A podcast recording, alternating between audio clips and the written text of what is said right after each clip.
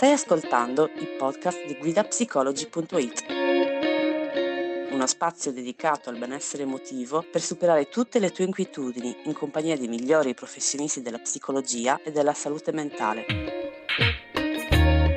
Iniziamo con il podcast. Buonasera a tutti, buonasera da Guida Psicology e benvenuti alla diretta di oggi. E, ok, si sta collegando in questo momento il nostro ospite di oggi che tra un attimo vado a presentarvi, vediamo se riesco ad accettare la richiesta tra pochissimo, ed è il dottor Massimiliano Compagnone, psicologo, che ci parlerà del disturbo dissociativo di identità, argomento di questa serata, di questa diretta. Buonasera Massimiliano, ben arrivato. Buonasera, ben trovato. Non so se mi sentite bene. Benissimo direi, almeno da, da, qui si sente bene, quindi immagino... D'accordo, poi sai abbiamo numerosi persone che ci seguono e quindi magari potrebbero darci un feedback nei commenti, farci qualche domanda, noi siamo qua a disposizione. Allora, è un piacere averti qui, se vuoi pre- presentarti un attimo. Sì, buonasera. Allora, io appunto sono Massimiliano Compagnone, sono psicologo, psicoterapeuta a indirizzo analitico transazionale lavoro nella mia zona di competenza che è la Spezia, Ulla, insomma la zona un po' al confine della Lunigiana. Sono, vabbè, papà, ho 45 anni, insomma ho la, mia famiglia e, e, niente, da tanti anni, anche prima di diventare psicologo, perché poi non lo sono diventato subito, diciamo, uh, in giovane età, ma un po' più tardi, così diciamo, eh, ho lavorato per tanti anni nel, al servizio di, diciamo, delle dipendenze nelle comunità terapeutiche dove con l'antisocialità con persone provenienti dall'area della detenzione più che altro. Eh, un pochino, questo è un po' il mio quadro di riferimento. Insomma. Bene, ricordiamo a chi ci sta seguendo che nel primo commento che ho fissato in alto potete trovare proprio il link del dottor Compagnone, nel quale tutte queste cose sono descritte, il profilo all'interno de- del portale Guida Psicology, quindi ad ogni momento potete cliccare e-, e entrare direttamente nella pagina. Se sei d'accordo entriamo nel vivo della serata e eh, dell'argomento di questa sera, che è appunto il disturbo dissociativo di identità. Ci aiuti a capire di che cosa si tratta? Volentieri. Allora, il disturbo dissociativo di identità, che una volta era quello che veniva chiamato il disturbo di personalità multipla, no? nei vecchi DSM, eh, io ho visto che anche tu sei un collega, per cui eh, parliamo appunto eh, insieme anche di queste cose. Si caratterizza perché ehm, appunto mh, la persona cosa fa? Mh, al suo interno ha una o più identità che eh, diciamo così, si contendono ehm, alcuni momenti, alcune aree di vita e eh, è, è, importante capire che le identità che vengono a formarsi non sanno della presenza l'una delle altre. Per cui nel momento in cui queste identità hanno mh, diciamo momenti diversi, eh, la persona si trova tante volte a vivere eh, situazioni che Ehm, magari non ricorda. Tant'è che il sintomo principe del disturbo di identità, dissociativo di identità, è eh, appunto eh, l'amnesia dissociativa. Cioè la persona si trova a volte a compiere, a fare, a mettersi in situazioni che eh, dopo non ricorda, oppure eh, vive emozioni che eh, normalmente non esperirebbe in un momento particolare, cioè un'identità eh, vive emozioni, si comporta, pensa in un modo, l'altra identità o le altre identità no? uh, vivono, pensano ed espediscono situazioni che le altre non farebbero mai, non vivrebbero mai. No, abbiamo visto ultimamente mh, un film, no? non so se la, il famoso film Split, che arrivava addirittura a avere l'ultima identità che era fatta da tutte le altre, più una specie di animale, insomma, quello è un po' romanzato, chiaramente. C'è un libro, che ora mi sfugge onestamente, dove si parla di arrivare addirittura a 51 personalità, forse un po' troppo, però eh, un po' il quadro di riferimento che noi andiamo a toccare è questo, cioè una persona che ha molteplici, come se avesse molteplici vite completamente separate a sé stanti. Certo. Un po' questo. Certo. Eh, prima di chiederci perché questo accada, no? o forse contemporaneamente, secondo me è anche interessante mm. chiederci quando questo accade, cioè l'insorgenza di solito è casuale nella vita o c'è un periodo critico, come dire, specifico? Ok, insomma, è, allora è chiaro che mh, il disturbo dissociativo di identità proviene, eh, possiamo, possiamo, quasi dire sicuramente, da traumi molto precoci. Allora abbiamo eh, quello che viene chiamato mh, tante volte oh, PTSD, no? cioè praticamente il disturbo post-traumatico da stress Disturbo, il disturbo post-traumatico da stress normalmente è quello semplice, cioè io faccio un incidente, sono nella mia macchina, eh, sbando, vado a battere contro il muro, incidente, stress, normalmente comporta questo, che eh, la mia parte apparentemente normale, la NP, ha praticamente al suo interno viene costruito, viene strutturato un EP ok? Per cui una parte emotiva. Mm. Nel momento in cui invece io ho un PST, un, P, un disturbo post-traumatico da stress, un, un PTSD complesso, per cui fatto da molti traumi mm, fin dalla tenera età, questo mi comporta una ANP, una parte apparentemente normale, che è quella che vive, cioè quella che ci fa andare avanti nella vita tutti i giorni, quando diciamo, il, nostro, mh, il nostro inconscio è attivo, no? il rimosso non può scendere, no? non può andare giù, no? il, il, guardiano non, non, ci, non, ci, fa scendere. Ma è complesso, siccome è complesso ci sono molteplici EP, cioè molte parti emotive. Nel, nel disturbo di identità mh, normalmente non abbiamo una parte apparentemente normale e molte P, ma abbiamo alcune parti apparentemente normali e molte P. Questo perché? Perché fin da bambino, se una persona viene traumatizzata fin da bambino, traumi di vario tipo intendo, eh, fisici, psicologici, abusi sessuali, tutto quello che comporta la parola abuso, trauma e abuso queste parti cercano comunque di trovare delle soluzioni alla, uh, al trauma che la persona sta vivendo. Per cui ogni parte in realtà è una parte che prova a, risol- a risolvere situazioni che gli sono messe davanti. Le parti che noi chiamiamo emotive, parti emotive, non sono altro che eh, quelle parti che nel momento che la persona dissocia fanno sì che la persona trovi una soluzione di compromesso, per cui sono le, quelle che noi chiamiamo le, le risorse animali del nostro cervello, cioè l'attacco, la fuga, il freezing, eh, la morte o sottomissione, cioè il fingersi morti, e l'urlo d'aiuto. L'attacco e la fuga sono chiaramente vanno a collegarsi a ciò che è la, la nostra parte simpatica, no? nostro, mh, l'attività simpatica del nostro cervello, cioè di attivazione. Sì, quella per l'attacco poi... la fu- spiego per chi magari non no. è del settore, parte simpatica, ah. non è quella che fa sorridere, ma è la parte no, del, il ramo del sistema nervoso che si attiva quando scappiamo, quando siamo tesi ah. sostanzialmente. Scusami, lo spiego per chi magari no. non è proprio... No, no, bene, no. Quando vado, perché poi io mi perdo, cioè io vado così, mi perdo, tu riportami nel solco della, della situazione.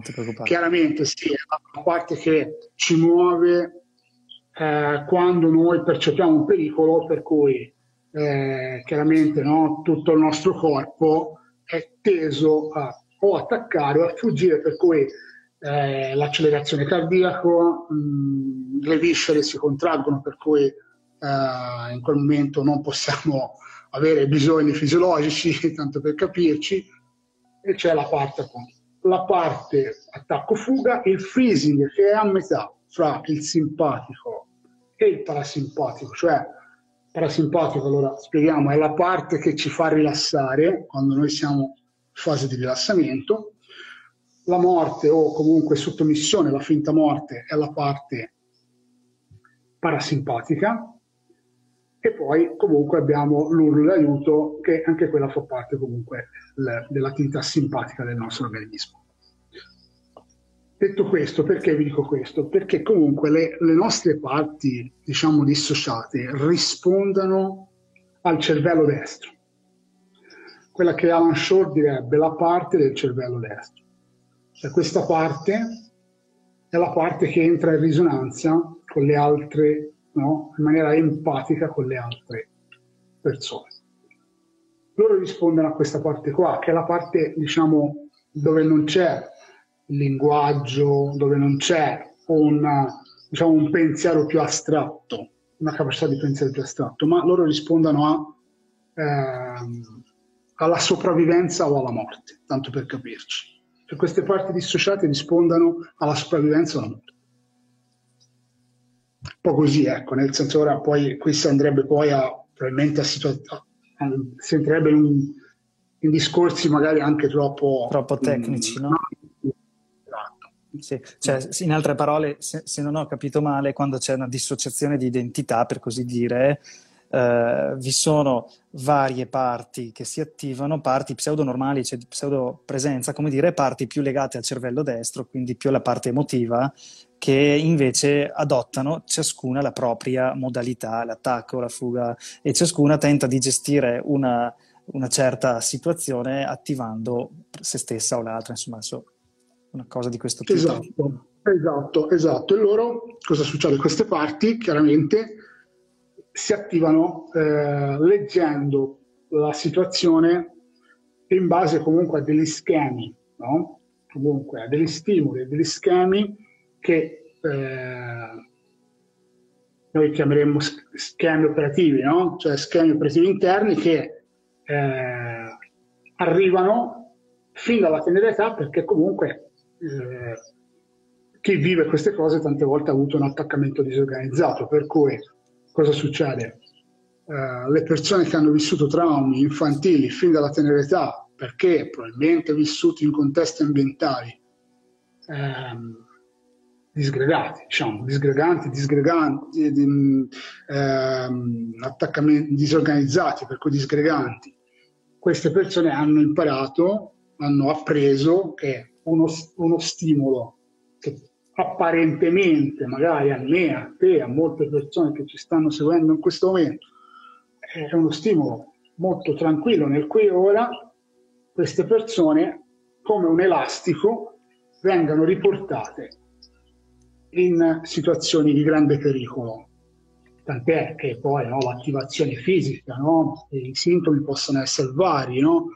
possiamo partire appunto dalla tachicardia fino ad arrivare agli attacchi di panico, eh, giù giù, ora anche lì no, molti per cui non me li ricordo nella memoria, ma si arriva addirittura anche alle allucinazioni, si arriva anche a eh, derealizzazioni, depersonalizzazioni, vedere mi vedo da fuori, no? eh, allucinazioni, eh, pseudo allucinazioni, qualcuno sta piangendo con i miei occhi, Mm, per cui situazioni di uh, veramente di, di, di, grave disagio per la persona che, uh, che vive questa cosa. Al limite proprio della realtà, anzi fuori quasi dal limite della realtà, della, della presenza reale ovviamente. Quindi certo, siamo al limite tante volte della psicosi, no? esatto. proprio di una situazione di, di, psicosi, appunto chiariamo no?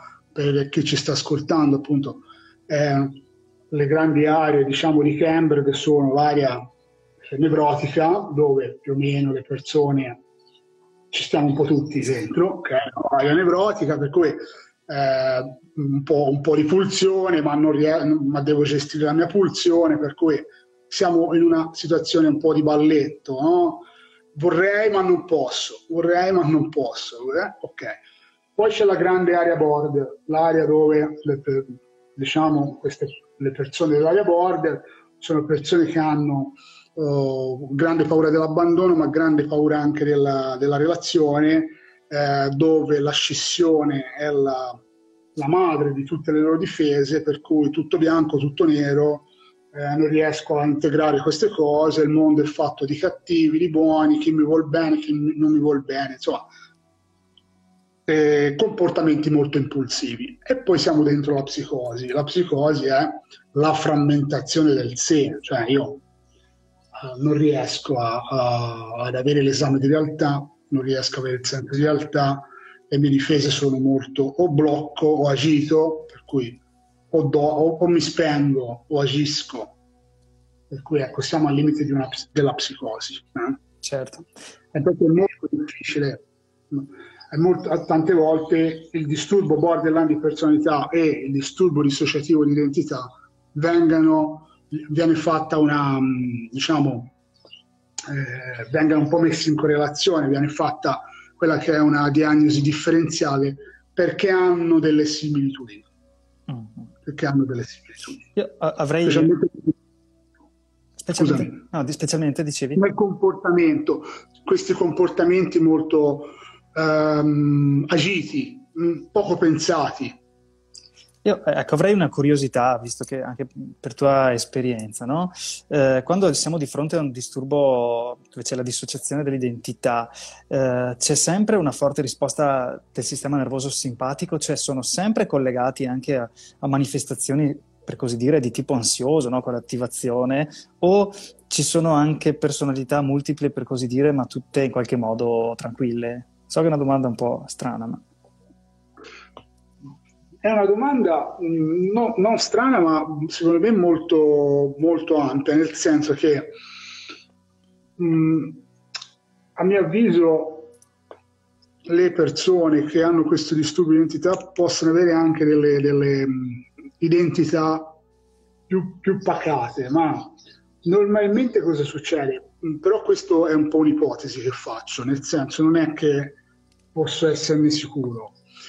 Eh, normalmente, siccome questa persona eh, struttura identità multiple, diciamo così, dis- dissocia eh, identità, per cui frammenta, è come, è come vedere uno specchio rotto dentro una persona. Normalmente mh, le identità più, oh,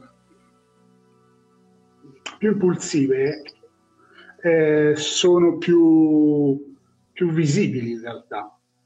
Probabilmente le identità meno impulsive sono meno visibili, rimangono meno visibili perché alla fine sono quelle che non aiutano la persona a uscire.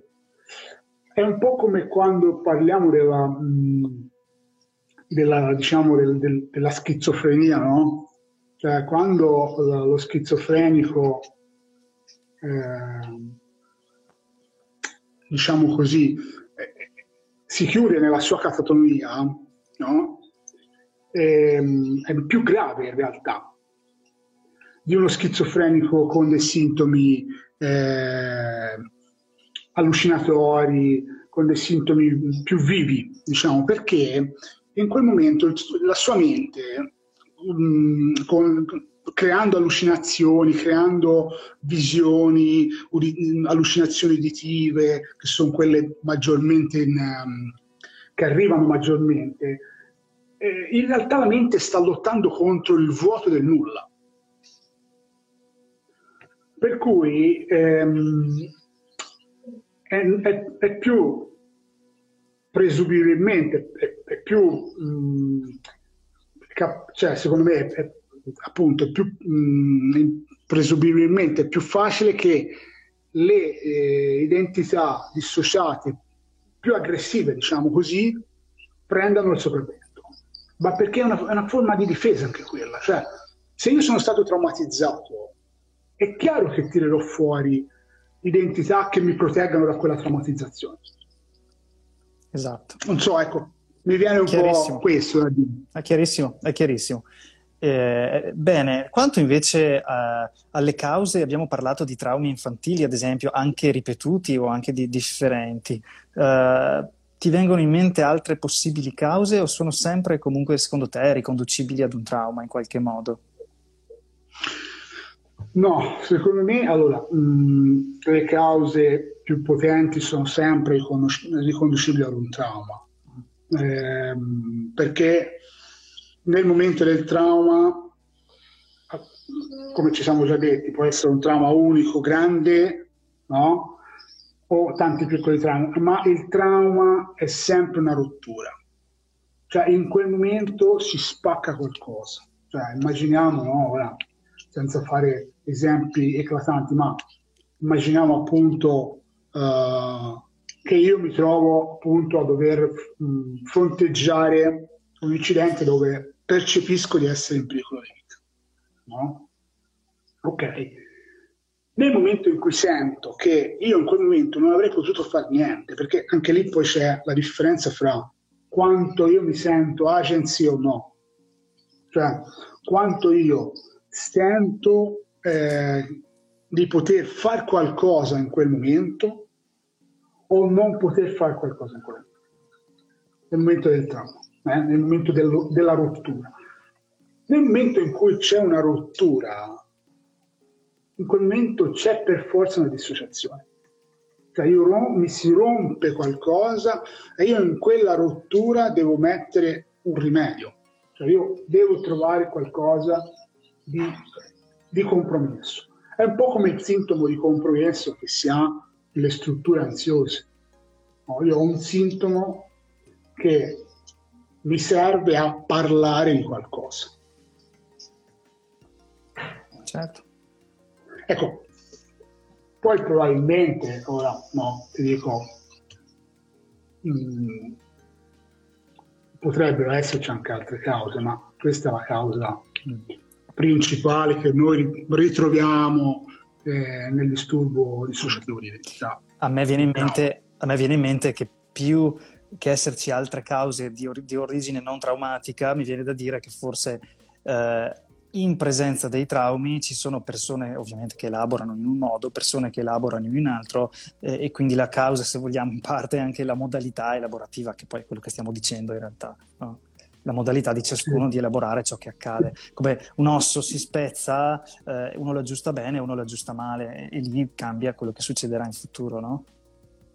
Certo, no. Allora, da questo punto di vista hai completamente ragione, nel senso che poi, ecco, cioè non tutti i traumi, ora se no sembra che non tutti i traumi vengano elaborati eh, nello stesso modo, non, tutti, mh, non tutte le persone hanno la stessa capacità, ora di questa parola abusativissima appunto della resilienza, mm. ormai però questa parola giusta, nel senso non tutti sono resilienti nella stessa maniera.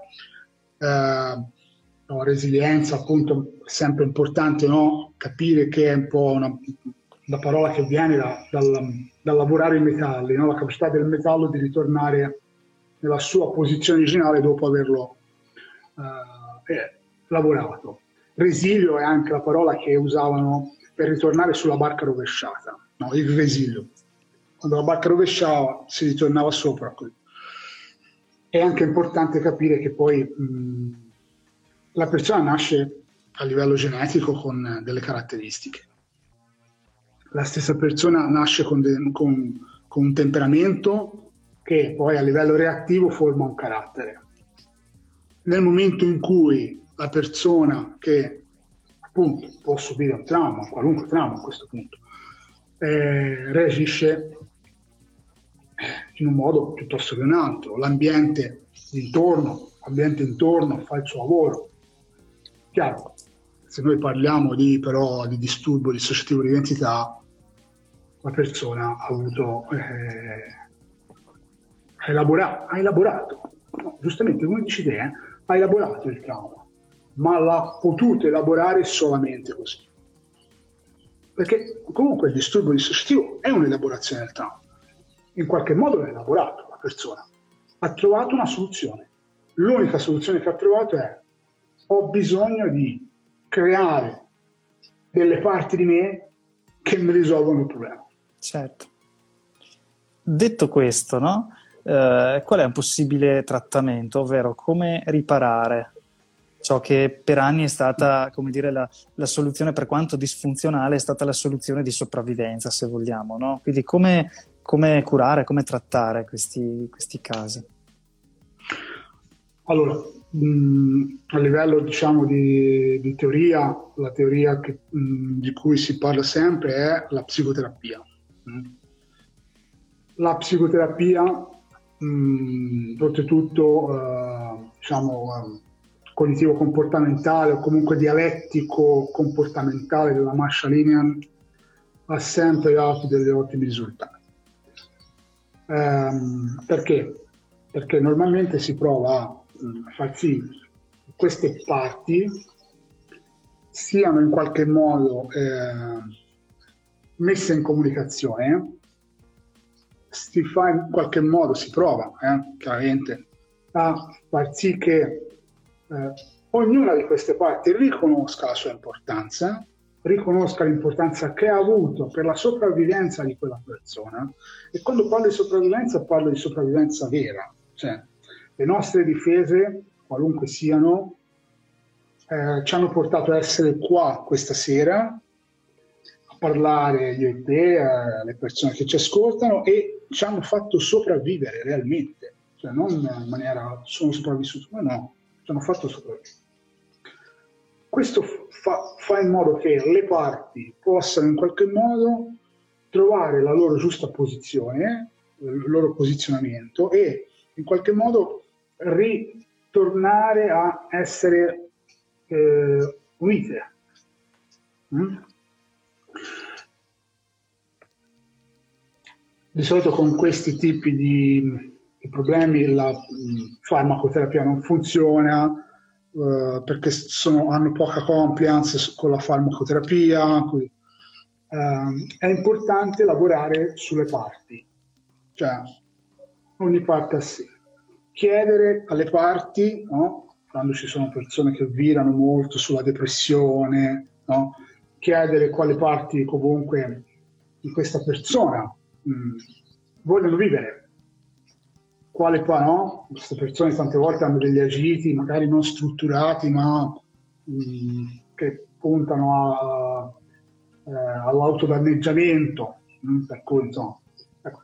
Lavorare in, in, psicoterapia sono lavori lunghi, sono lavori tante volte che hanno delle ricadute perché eh, comunque una persona che ha un disturbo del genere è passami il termine molto molto molto gre- grezzo, eh?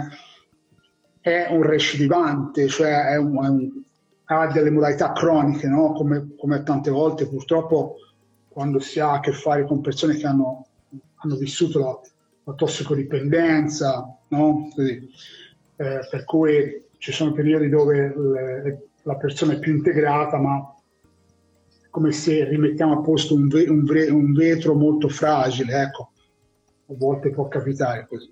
Però la terapia di eccellenza è la terapia dialettico-comportamentale. Mm. Quindi un protocollo che sia proprio volto mm. ad utilizzare lo strumento del dialogo, andare a ricostruire, a riallacciare queste parti, a tentare di portare unità. Poi riflettevo anche sul fatto che mentre si lavora su una modalità disfunzionale, per così dire, che arriva dal passato, nel frattempo la vita sta comunque accadendo, no? Quindi eh, anche per questo forse che non ha, finché non si è ancora ristrutturato bene nel giro anche di eh, tempi non certo brevi, è anche normale che ci siano delle recidive, delle ricadute. Sì, anche perché appunto, come dici bene tu, le situazioni di tutti i giorni poi eh, hanno delle ricadute su questa persona, ma un po' per quello che dicevamo prima, perché questa persona vede il qui e ora tante volte delle, come se avessero degli occhiali da sole, del, una, una, maschera che li porta a vedere il qui e ora eh, come se fosse il là e allora, cioè diciamo parlando a livello analitico transazionale, cioè il bambino interno della persona percepisce e sperimenta le paure di allora come se fossero nel, nell'oggi. Per cui no? certo. l'analisi transazionale lavora sugli stati dell'io, lo stato dell'io genitore, adulto e bambino.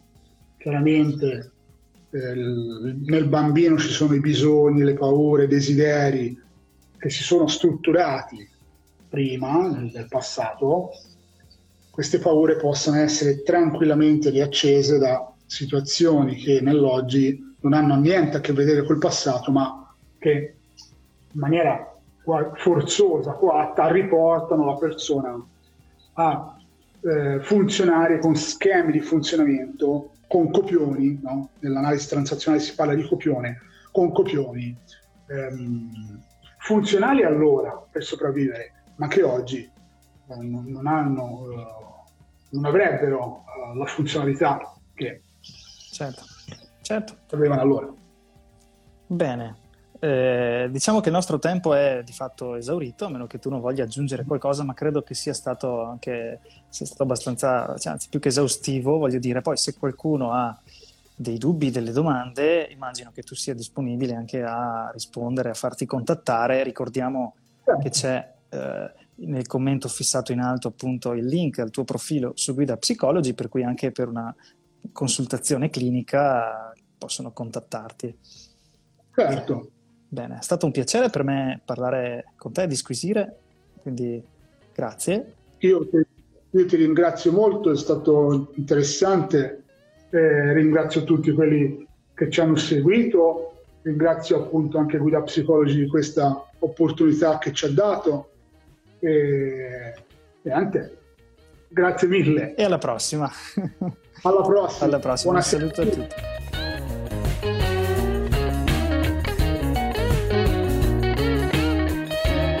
Speriamo che il podcast di oggi ti sia piaciuto.